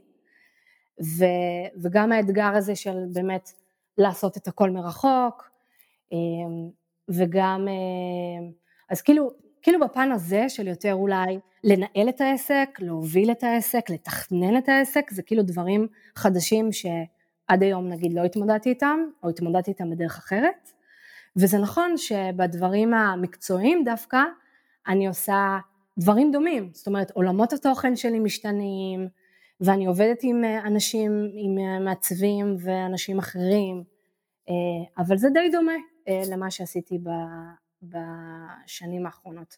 אז כרגע כאילו עצם החוויה הזאת של אנחנו כמשפחה עכשיו עוברים ביחד מסע, זה מרתק אותי ומספק אותי ונותן לי את, ה, את המקום הזה, וגם לעשות משהו שהוא שלי, עסק משלי, זה גם משהו שנורא נורא אה, מאתגר ונותן לי הרבה אה, כיף וסיפוק. אה, ותגידי, את קוראת לזה, את, את קוראת לזה מסע. נכון. מסע נשמע כמו משהו שיש לו סוף ידוע, או לא ידוע. אין לו סוף ידוע. אה, במיוחד עכשיו בקורונה, אז אנחנו בכלל כזה נמצאים באי ודאות, כי אנחנו לא יודעים, אנחנו מתים כאילו, אנחנו לא רוצים נגיד לחזור, ו, והוויזה שלנו היא אנחנו פה לתקופה מסוימת, זאת אומרת לא נוכל להישאר פה לנצח, הוויזה שלנו כרגע עד סוף יולי, ואנחנו לא יודעים איזה מדינות יסכימו לקבל אותנו, איזה מדינות אנחנו נוכל להיכנס, או איזה מדינות לא יהיה בידוד, כאילו יש עכשיו המון סימן לשאלה שאנחנו לא יודעים לאיפה, לאן נוכל להגיע, אמ, אבל התוכנית שלנו היא, אתה יודע, לכבוש הרבה יבשות, אה, ולהגיע עוד להרבה מקומות, ו... ואנחנו מרגישים שאפילו במזרח, כאילו תכננו כזה יפן ווייטנאם, ו... קוריאה הדרומית וטיוואן והונג קונג וכאילו כל כך הרבה מקומות ורעיונות ו... ואנחנו לא יודעים מה יהיה. עם מה אתם מתנהלים אם אם היית צריכה עכשיו לארוז את הדברים ולעבור ליפן אז מה כמה מזוודות מגיעות לשדה תעופה? אז יש לנו שתי מזוודות מאוד גדולות וטרולי ועגלה. אמ, אז וואו, אה, זהו. כן. נכון, אנחנו מכרנו הכל, אנחנו העפנו הכל, אנחנו רק, זה כל, זה כל הציוד שלנו. אמ, וזה עדיין מרגיש לך בית כשאת בבית? וואו, אני עכשיו ממש מרגישה בבית. יש לי בית מדהים, ו, והיה משהו בלהעיף את כל הציוד שלנו, שגם לא, לא יותר מדי היה בו איזשהו קשר סנטימנטלי, זה היה משהו מאוד מרענן ומאוד כיפי. בהתחלה נלחצתי כזה, איך אני אפרד מכל הבגדים, כאילו, אתה יודע, הייתי רגילה כזה כל יום דופקת הופעה למשרד, וים בבגדים, כאילו כל הארונות קיר בבית, הכל היה שלי, ואיך אני אפרד ואיך אני אתכנס למזוודה, והייתי כבר בטיולים בעבר, אז כאילו, אני יודעת, בטח במדינת חוף, בטח במקום שהוא קיץ, אז זה לא כזה קשה, שכל היום הולכים כפכפים ו... וממש מעט בגדים. את מתגעגעת לפעמים לדפוק הופעות למשרד? אני לפעמים דופקת פה הופעות. תשמע, יש פה משרד. כפכפים עם נצנצים. אה, לפעמים זה מצחיק, אני באה עם כזה שמלה שהיא לא לדפוק הופעה, כאילו זה לא עכשיו לבוא לאירוע, אבל כאילו זה טיפה יותר מחויית מללכת לים, סבבה? ועם כפכפים, כי אין לי פה נעליים אחרות, כאילו.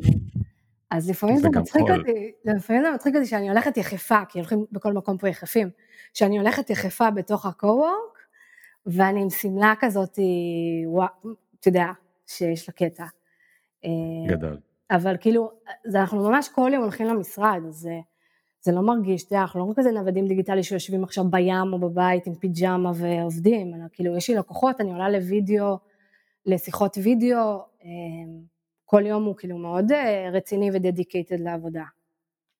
כן. ותגידי, פיננסית, אתם עדיין בטח גובים כאילו מחירים שהייתם גובים אם הייתם בארץ, נכון? נכון, ברור. והחיים, והחיים שם יותר זולים, אז זה גם מאפשר לכם, אם אתם רוצים לחסוך. נכון, אז נכון, האמת שחשבנו שאנחנו נחסוך הרבה יותר, ככה אנחנו בזבזנים. זאת אומרת, אנחנו לא בזבזנים, אבל אנחנו מאוד נהנים מהחיים, כאילו, אה, גם נגיד סתם אמרתי בקופנגן, אז יש סדנאות וכל מיני כאלה, אז אתה יודע, אנחנו עושים מלא דברים, כאילו אנחנו נהנים מהמקום שאנחנו נמצאים בו. אז, כן. אז בתקופה שלה לפני הקורונה היינו טסים למקומות ועוברים מקומות וישנים במלונות וכאילו באמת חיים, נהנים, ו, וכאילו אנחנו גרים עכשיו בבית סופר מפנק, כאילו לא גרתי בארץ בכזה בית מפנק, אז אנחנו באמת כאילו לא חוסכים ממקום של לחסוך, אבל מן הסתם העלויות של גן סופר זולות והמחיה עם המשמעותית כאילו עולה לנו בית חצי מהמחיר שעולה בארץ והאוכל פה ממש ממש זול ואתה מקבל הרבה פסיליטיז, כביסה ומסאז'ים ומה שאתה לא רוצה כאילו וממש יחסית בזול. אז כן, אתה, אתה גם מצליח נורא ליהנות. מה יהיה כשיום אחד תחזרי לארץ? תצטרכי לרדת ברמה. זו שאלה קשה, אני מקווה שעד אז אני אעשה הרבה מאוד כסף ואני לא אצליח לרדת ברמה. Mm, אחלה תכנון. תגידי, ממה יש לך פומו מהארץ? מהארץ? או באופן כללי מה יש לך? פומו של משהו? לא, יש משהו שמאוד חסר לך? אה, מאוד חסר לי החברים שלי, יש לי הרבה חברים בארץ שאני מאוד אוהבת, אמ, אז, אז אה, יש געגוע, זאת אומרת אנחנו מאוד מתגעגעים לחברים, אבל הכרנו פה מלא אנשים חדשים מאוד מעניינים בסטטוס שהוא דומה לשלנו, אם זה משפחות עם ילדים או אם זה זוגות, מצאנו באמת אחלה, הכרנו פה אחלה חבר'ה, לא בהכרח מישראל, מכל מיני מקומות, בעיקר מאירופה, אמ, וזה מגניב, אז, אז כאילו יש את הגעגוע מצד אחד, כי זה באמת אנשים שהם, אבל בזכות הקורונה גם, אתה יודע, אז פתאום הם מדברים עם כולם בזום וגם הם בעצמם פחות נפגשים, אז זה היה טיפה כיף, טיפה, וגם אפילו הצלחנו להיות בחתונה בזכות הקורונה, והצלחנו, והיה לנו חבר שכזה עשה הופעות על גגות, אז, אה, והוא כזה עשה הכל בפייסבוק, אז גם ראינו את כל ההופעות, היינו, הגענו להופעות, אז היה, ועשינו ליל סדר עם כל המשפחה, כולם היו בזום, אז כאילו קרו גם כל מיני דברים מגניבים,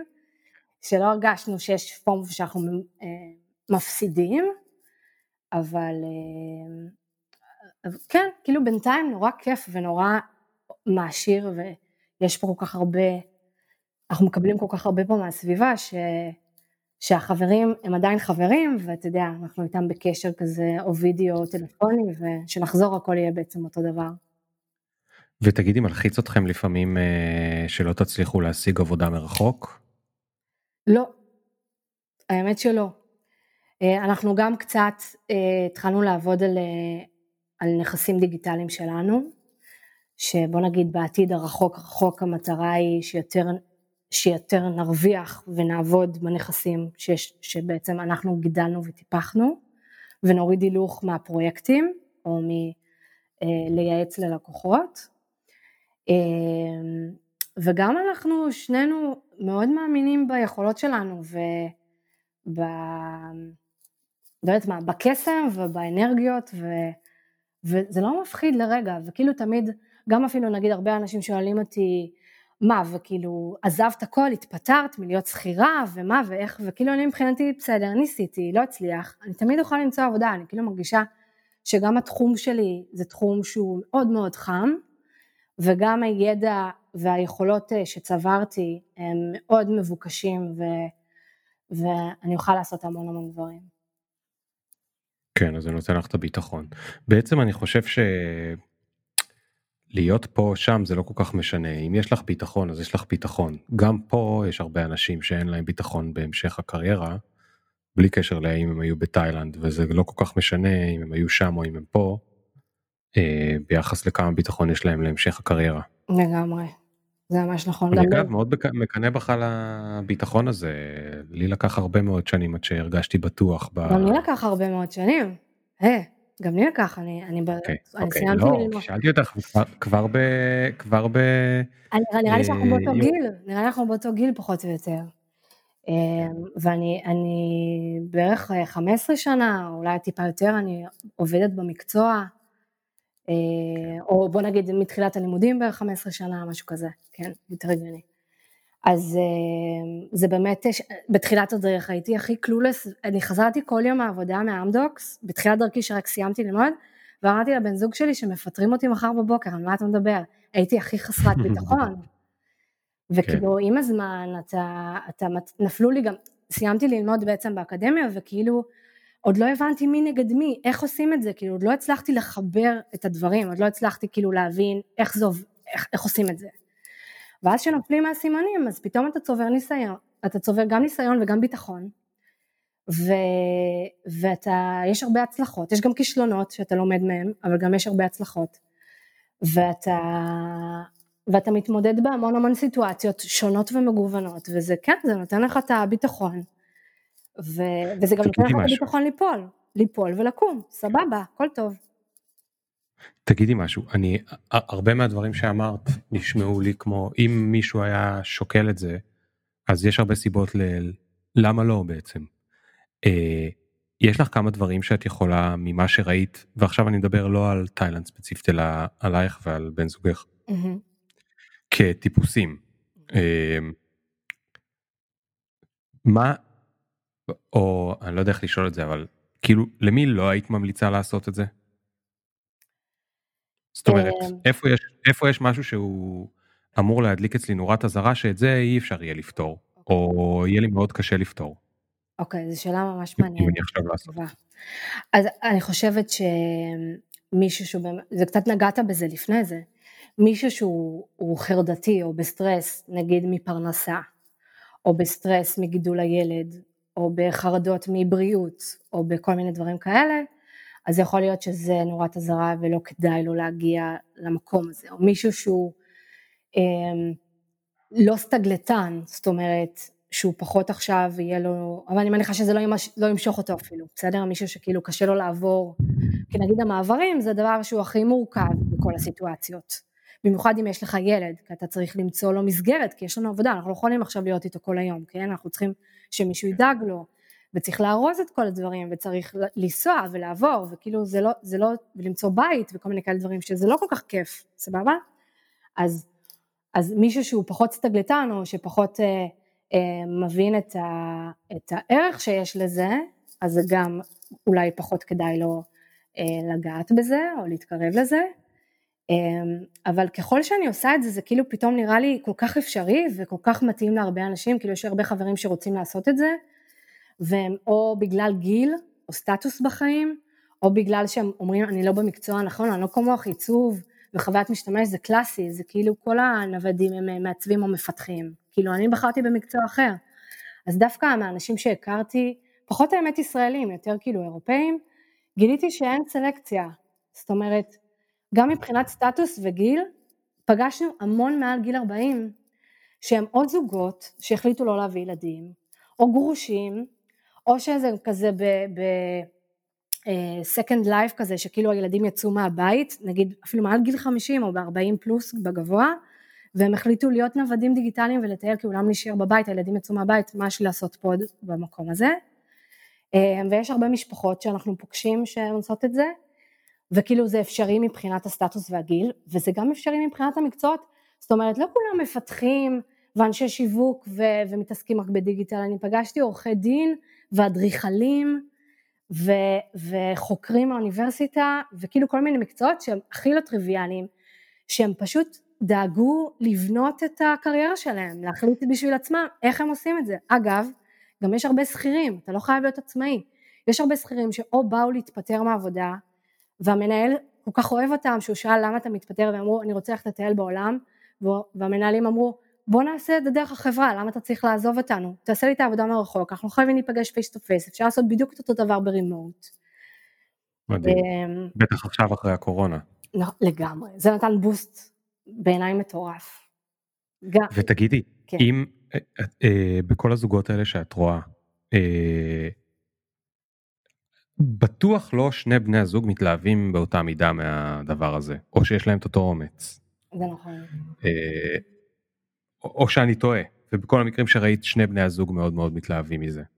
אז, אז ראיתי כל מיני, בעיקר מי שראיתי דווקא, זה פחות כמו רילוקיישן, כאילו רילוקיישן אה, באמת אה, שולחים מישהו מהעבודה והמישהו השני כאילו מצטרף אליו, זה בדרך כלל מה שקורה, וכאילו בין עבדות דיגיטלית זו החלטה בעיניי אולי טיפה יותר אמיצה או, או יותר שונה, יותר חדשה, בסדר? זה כאילו רילוקיישן זה כבר שנים וזה משהו הרבה יותר, אה, משהו חדש שהגיע, אז דווקא נראה לי שבהחלטה כזאת יכול להיות שאחד הביא את זה לשולחן, אבל אני לא חושבת שהמעשה הזה, ההחלטה הזאת נלקחה בלי ששני הצדדים רצה בזה מאוד מאוד חזק.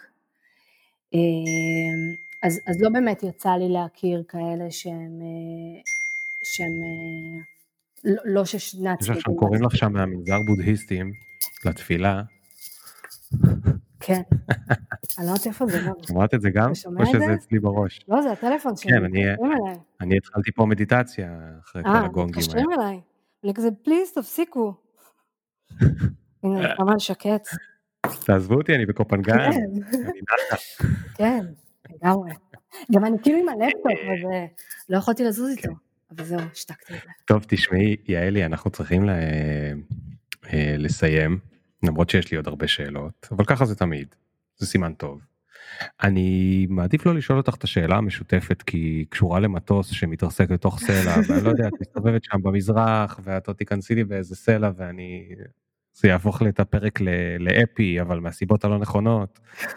אז אני אשאל אותך ככה באופן כללי יש משהו שאת מתבאסת שעוד לא הספקת אני יודע גם את התשובה. אבל עוד לא הייתי ביפן עוד לא הייתי בדרום אמריקה עם אה, דור, דורי והבן זוג. איך קוראים לבן זוג לא אמרת? עידן. עידן. כן. אוקיי. יש לך דורי ועידן. נכון. אה, עלית בשבילי, וואו, זה... לא, אבל את יכולה לענות תשובה אחרת. כן. אמ, אני אגיד לך מה, כאילו באמת אנחנו יצאנו למסע הזה לפני, נראה לי כבר, נראה לי שבעה חודשים. ובאמת אה, יש לנו כל כך הרבה תוכניות וכל כך הרבה מקומות שאנחנו רוצים להגיע אליהם וכאילו כרגע אנחנו בסוג שכזה אולד אנחנו לא יודעים לאן אנחנו מובילים, לאן נלך, מה נעשה. אז, אז באמת אם משהו היה קורה והייתי צריכה אה, להתבאס על משהו ש, שאני לא אוכל לעשות ולא הספקתי, אז זה באמת להיות ביעדים האלה אה, ולהמשיך את המסע שלנו, כי נורא כיף. כן. שמעי, אני הייתי בתאילנד בשנת 2000. Mm-hmm. אה, עכשיו את יכולה לעשות חשבון לבד האם אנחנו באמת בני אותו גיל, כנראה שלא. אה, וכשהייתי בתאילנד בשנת 2000, ספציפית בקופנגן שהייתה מפותחת חלקי לדעתי 100 מהיום, אני לא יודע, לא הייתי מאז אבל סיפרו לי סיפורים. Mm-hmm. ויש את הטקסי בוט האלה נכון ולקחתי איזשהו טקסי בוט למקום שאין בו אינטרנט ואין בו כלום ואין בו שום דבר ושם נשארתי איזה שבוע. Mm-hmm. ושם פגשתי יום אחד משפחה ישראלית. שני הורים ושני ילדים. והם סיפרו לי שהם יצאו למסע של שנה. והילדים בלי בית ספר והם מטיילים בהודו ומטיילים בתאילנד ומטיילים בכל מיני מקומות. וכל השיחה שלנו הייתה בתוך הים תוך כדי שאנחנו בגלים, mm-hmm. אני מדבר עם האישה ועם אה, בעלה והם מספרים לי, וזה כל כך חזק חקוק לי בראש הזיכרון ההוא, כי היו לי מיליון זיכרונות מיליון טיולים, אבל אני שכחתי הכל. וזה אני, וואו. אחד הדברים היחידים שאני ממש זוכר, אני פשוט הייתי בשוק. אף אחד לא דיבר על המילה נווד דיגיטלי, או על המושג נווד דיגיטלי, או על... לא שמעתי בחיים שלי על משפחה ישראלית שנוסעת לשנה עם הילדים, זה היה נראה לי כל כך הזוי, ותחשבי שאני הייתי אז בן 19, מהמם. ואני חשבתי שאני אמיץ, ואז כאילו פגשתי אותם ואמרתי, וואו, what the fuck is going on. והם היו כל כך קולים about it, שהיו לי שתי מסקנות, היו לי, כאילו, המסקנה שלי הייתה שיש שתי אופציות, או שהם באמת הכי קולים שאני מכיר, או שזה לא כזה מסובך, כמו שחושבים. זה פשוט לא נמצא במסלול הזה שמדברים איתו עלינו. נכון. אה, וכמה זה נפלא. אז אני מאוד אה, מקנא בך, אולי בחיים האלה, אולי בחיים מקבילים, אולי מתישהו אני אעשה את זה. מהמם. אה, אין לי כוח לכל הסדנאות האלה, כנראה שבזמן שאת בסדנאות אני אראה נטפליקס, אוקיי? כי... גם את זה אנחנו עושים, פשוט זה היה נראה לי טריוויאלי להגיד. לא, זה חשוב, זה חשוב להגיד נטפליקס. אגב, עוד סיפור מאותה תאילנד של שנת 2000 זה שאת זוכרת בקושי היה אינטרנט ואז שהיית נוסע ל... נגיד בקוטאו איפה שלומדים צלילה. אז כל ערב קוטאו גם היו פחות מסיבות יחסית לאחרים. אין בכלל עד אז היום. הדבר היחיד שהיה לעשות, אוקיי אז הדבר היחיד שהיה לעשות זה שבערב כולם בהוסטל היו שמים לנו סרט אחד בטלוויזיה ו40 איש היינו נמרחים אחד על השני לראות סרט אחד במזרון. המזיע עם איזה מאוורר גרוע. וואלה. ואיפה היום עם הנטפליקס בטח כולם מטיילים עם הטלפונים שלהם. כן, אה, זה טיול אחר לגמרי, כשאני טיילתי גם, כן. אז לא היה כלום, כאילו צילמתי מפילים והלכתי לחנות לפתח את התמונות, כאילו, לא ידעתי מה יצא. זה בכלל עולם אחר. אבל זה באמת עולם שמאפשר, אתה מבין? כאילו פעם שפגשת על הסירה את המשפחה הזאת, אז זה גם היה נשמע לך שאולי הם קצת פריקים, ואולי הם כאילו נוודים אמיתיים, אתה יודע, שכאילו, זה לא נורמטיבי, זה לא כאילו כמוך, אבל פתאום באמת יש מובמנט, ופתאום אתה פוגש על הדרך כל הזמן, אני כל הזמן אגב פוגשת, יש המון בפוקבנגן של משפחות שעשו את זה רק לשנה, אוקיי? שאגב לא בהכרח נוודים דיגיטליים, הם גם יש כאלה שבאמת הוציאו את הילדים מבית. ספר, לקחו חופש של שנה, לקחו חל"ת או התפטרו, או לא יודעת מה הם עשו, והחליטו לעשות הפסקה מהחיים ולטייל. וכאילו היום זה הרבה יותר אפשרי מכל כך הרבה בחינות, וזה גם יותר מקובל, זה כאילו יותר במיינסטרים, אני חושבת שהמסלול הזה של, ה, של ההרפתקני שלי, אם זה לא היה כזה מובמנט ולא היה דיבור על זה, אז בחיים לא הייתי עושה את זה, כי עדיין אי אפשר להתעלם מה, מהמסלול השמרני. זה יד ביד, כן. זה הולך ביחד, זה, זה כל הזמן fight, זה נותן וזה נותן. ו... ואתה יכול לעשות את זה גם. אני ממליצה. יאללה. אני אחשוב על זה, אני אחשוב על זה, אני אעדכן, אני אעדכן, אה, אנחנו נעשה פופקורן תאילנד מתישהו. אה, טוב יעלי, תודה רבה על כל הנדיבות בשקיפות. בשמחה, אני מאוד נהניתי. גם אני. אה, וזהו לכל מי שמקשיב לנו מישראל, מתאילנד, מטקסס, תיזהרו בדרכים אם אתם נוסעים בדרכים, תיזהרו בים אם אתם אה, בדיוק שוחים. וזהו, ניפגש בפרק הבא. ביי ביי יעלי, תודה רבה.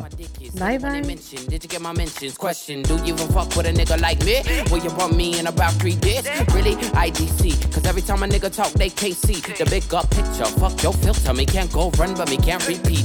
No.